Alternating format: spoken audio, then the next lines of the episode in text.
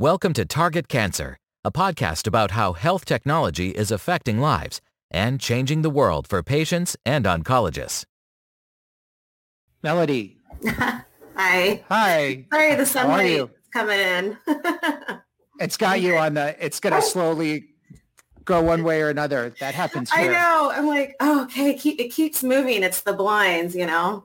But okay, No, we're just gonna have that's to deal okay. with it. It's Pacific Northwest weather. You just never know what you're gonna get. Uh, yeah, well, it could just be raining, right? Well, it has been, so this I'll take. Yep. Yep.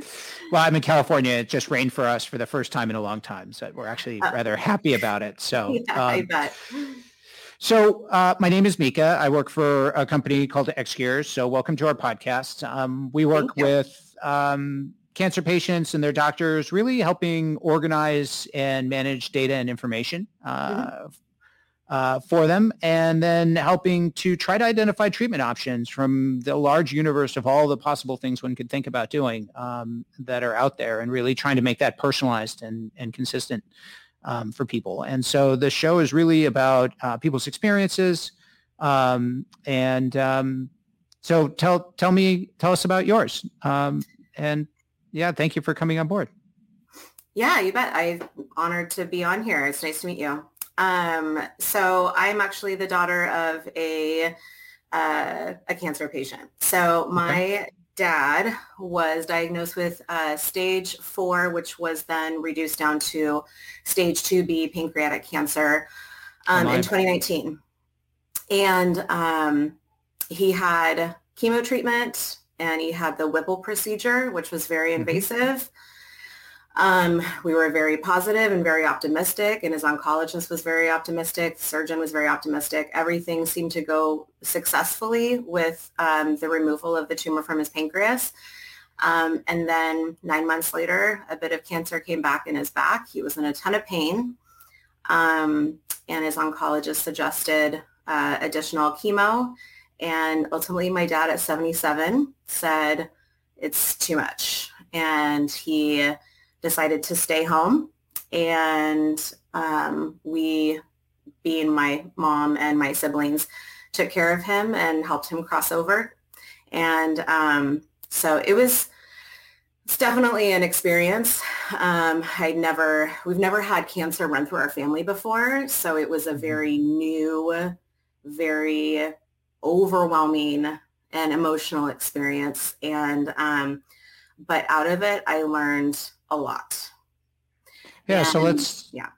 let's talk a little bit about. Uh, you brought up something, and I, I I know what you've been through in my own journey, but tell me a little bit about the the initial diagnosis because pancreatic cancer is a really scary diagnosis Mhm. uh, for anyone, and to hear about your loved one.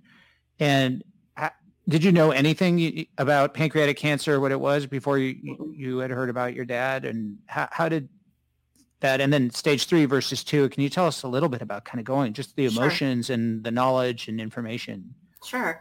Um, hearing pancreatic cancer is essentially like hearing a death sentence, being completely frank. Um, I, and once I heard that diagnosis from my father, I d- then did a little bit of research to learn about what the rate of survival is. It's very low. Um, and it's very hard to find. It's very hard to catch. Uh, his sign was uh, jaundice. And so we thought it was maybe his gallbladder and we really prayed it was Mhm. maybe something as simple as that, but it turned out not to be. Um, so when we first heard pancreatic cancer and then they went through and they actually did a little more, uh, they did some more scans to see what, what was going on with the tumor. And so it was um, essentially resectable. So it wasn't Oh. attached to any organs or vital um, arteries, which was really good news. So that's why his oncologist and the surgeon was really optimistic about shrinking the tumor um, during chemo and then doing the Whipple procedure to completely remove it. And that was all successful. So that's why it went from a stage four basically to a 2B was that news of that it was resectable. Yeah. Got it. And so um, that must have been emotionally like a you're describing a roller coaster, right? Of just it's Absolutely. going to be a death sentence to then hearing that it's it's maybe not as bad as you thought it was. How did you think about options? Like, did were treatment options and like the possible things to do? Um, how, how did your your family kind of understand that, and with you and your dad uh, working together? So my family grew, they're in a very small town, and so there's not a lot of options. So we live uh, in the Pacific Northwest Seattle area. So they're in a very small town, um, a very limited amount of good physicians, if I'm being frank. Um, so it was then uh, going to the next step, which is how do we get them some treat, get him some treatment in Seattle. We have some of the best hospitals yeah. and physicians in Seattle and we got him at um, one of the best hospitals for pancreatic cancer patients and with one of the best physicians and so it was kind of that process of learning who's who's the best i want my dad to see the best right we all and, and where did you yeah where yeah. did you find that out so i don't think one of the things i don't i realize people don't really realize there's only 13,000 oncologists in the whole country i know like the entire it's wild it's wild and so how, how do you and, and, they all have their own specialties, as one would imagine. These just very complicated disease, right? And yeah. some of them are generalists, some of them are specialists, right? Some of them work in community, some work in specialty hospitals. H- how did you find the right person? You said I found the right hospital, I found the right person. How how did that happen? Um, the hospital was a recommendation by my dad's personal um, doctor in town. Okay.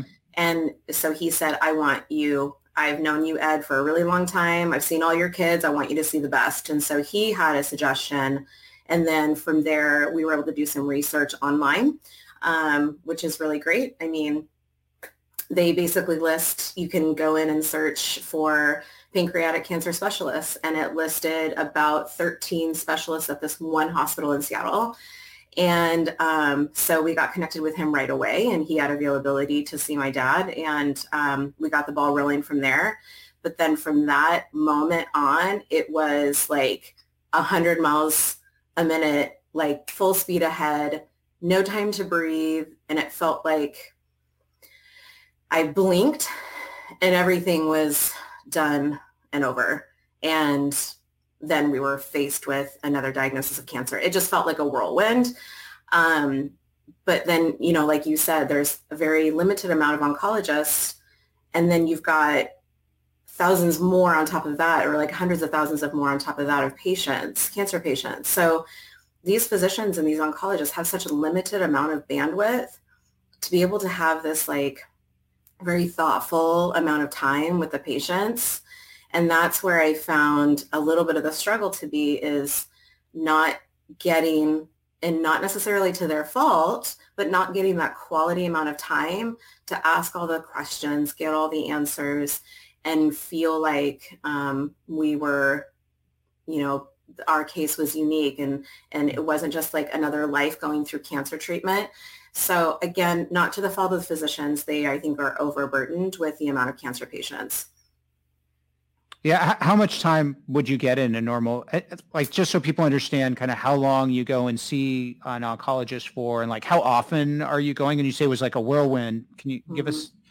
you know, a little bit of the idea, the cadence and. Sure. Um, I would say, so my parents would drive to my office just north of Seattle and then I would drive them into Seattle and then we would get probably an hour of time at the doctor's office um, seeing the dietitian, you're seeing the nutritionist. Um, mm-hmm. He's getting his blood work done. Um, you know, he's getting chemo and then he's seeing the doctor and they're checking his vitals. So between all of that, I mean, it's like this full, you know, caboodle of uh, things that need to get done while he's there. Probably only an hour. And then the actual time with his oncologist is very brief and it's very um, straight to the point. So right which I was grateful for his honesty and him being very straightforward with everything. Um, but we got very limited time with him. Right. yeah. Yeah. I've, I've talked to some oncologists. There's sometimes 20, 30 patients in a single day, yeah. right, that are going, um, that they're in different stages. Um, any advice to people on being prepared, both kind of um, mm-hmm. intellectually prepared, which I think of as like the like all you know the questions you have in order, those types of things, and then but then also emotionally prepared mm-hmm. for that process, um, having been through it. The emotional part of it is like I could write a book. I did write a blog post about the whole thing because I wanted to share how uh, emotionally taxing and overwhelming that experience was. Um, so the the preparation for this, I think, was just understanding all the different resources that we had available to us, both for my parents locally in their town, who they could reach out to um, from a medical standpoint, who they could connect with.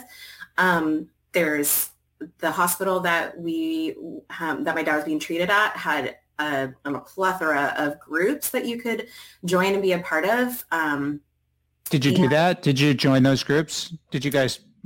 So I tried to get my mom to join them, but she's very, um, she was very, no, it's okay. I have my, you know, I have my friends at home and I'll just connect with them. And a lot of them have been through a cancer journey, either personally or through their like spouse or their child. So she had a really good support system. I think support system is number one is key. Like you've got to have somebody that you can lean on because it is the hardest road to ride alone for sure. And, and, you need help. It's not just that your father was the patient, but you as the, the caregiver, as oh, part yeah. of the care team, you need help. Right? Oh this yeah. A, I lost yeah. a lot of sleep. Mm-hmm. yeah, it was very exhausting. And so I was very thankful for my support system that I had as well. And, and that was a big uh, tip from his hospice care was, you know, surround yourself with people that you can lean on right now because it's going to be really hard. Mm-hmm. Yeah, I, I, I 100%, um, having been a caregiver and gone through that, like that needing, I, I think – and the show's been about talking with patients and their experience, but now it's, it's really wonderful talking with you, Melody, as someone who's supported someone going through that because this impacts the family and the family in your community. I think of like your friends around you almost in many ways as much, right? Uh, yeah. In a different way. Um, and we need that support um, for all Absolutely. Yeah. yeah. It's, uh, it was very humbling, you know, to see people come out of the woodwork essentially, you know, and surround you and, and just make sure that you're okay. It was amazing and an incredible experience. It was, you know, somewhat COVID was a blessing in disguise for my family because I hmm. was uh, working from home and I got to work from my parents' house and help my dad um, peacefully and hmm. comfortably get to the end of his life. That was, that was, that was the only good thing about the, the pandemic for me. But yeah, it was good. So as you um, as you think about that experience, is there someone who did something for you and your dad and your family that like made the biggest difference? Like a single person, did they, or a single event, or is it kind of a hmm. a blend of things? Just thinking back on it. Um, besides hospice because they're angels in human form here on earth. They are. My goodness. I had no idea. I had never had an experience with hospice before.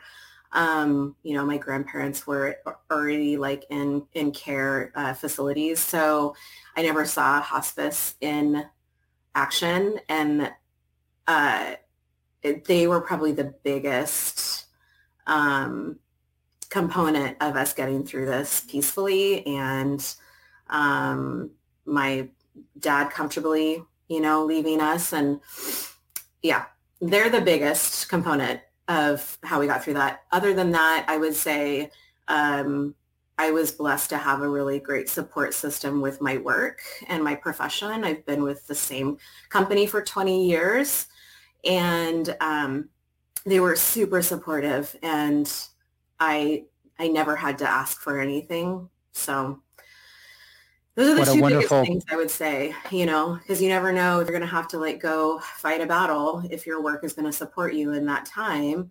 They could either choose to let you go and say, hey, we need somebody more steady Eddie, or they're going to say, hey, we got you. Uh, personal life is way more important than anything yeah. here at work.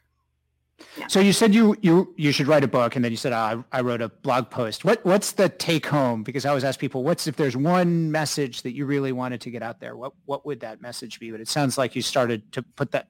Maybe I got to find the blog post, but can you can you tell us about that? Happy to share it with you too. Um, oh my gosh, I'm always full of words, so it's really hard for me to find a specific phrase. Maybe. Um, family over everything. I, you know, loved ones over everything, anything. Um, it's all that matters. Yeah. Yeah. Yeah. That's good. Well, Melody, thank you. Thank you so much for sharing the story. I'm so sorry to uh, hear about your father, and I can tell how strong you and your family have been through this, and sounds like things have come to the best ending. Um, so thank you for yes. sharing with us. Thank you. I really appreciate being able to share this and uh, in hopes of inspiring somebody else to really do their research, fight for their loved one or for themselves. You know, the best thing we can do is advocate for our own health. And I think we hear that a lot, but it's true. You know, no one's going to fight for you like you. And um, uh, just, yeah, don't be afraid to ask questions. And just because research or you know, these, just because research and things weren't um, as predominant back 25, 50, 100 years ago doesn't mean that there isn't something now. And right. so that's what I find really exciting about XCures is this opportunity to say, you know, what can we do better? And just because it wasn't here 100 years ago or it wasn't a physician um, giving us that advice doesn't mean that it can't do really revolutionary things. That's right. We got to learn from everything. I think that's yeah. my big takeaway is every every experience is a learning experience and Absolutely. we can use that and we can we can change things that way. So 100% thank you again melody. Family first. I couldn't agree with you more. So thank you, thank you. okay take care. You too. Bye-bye.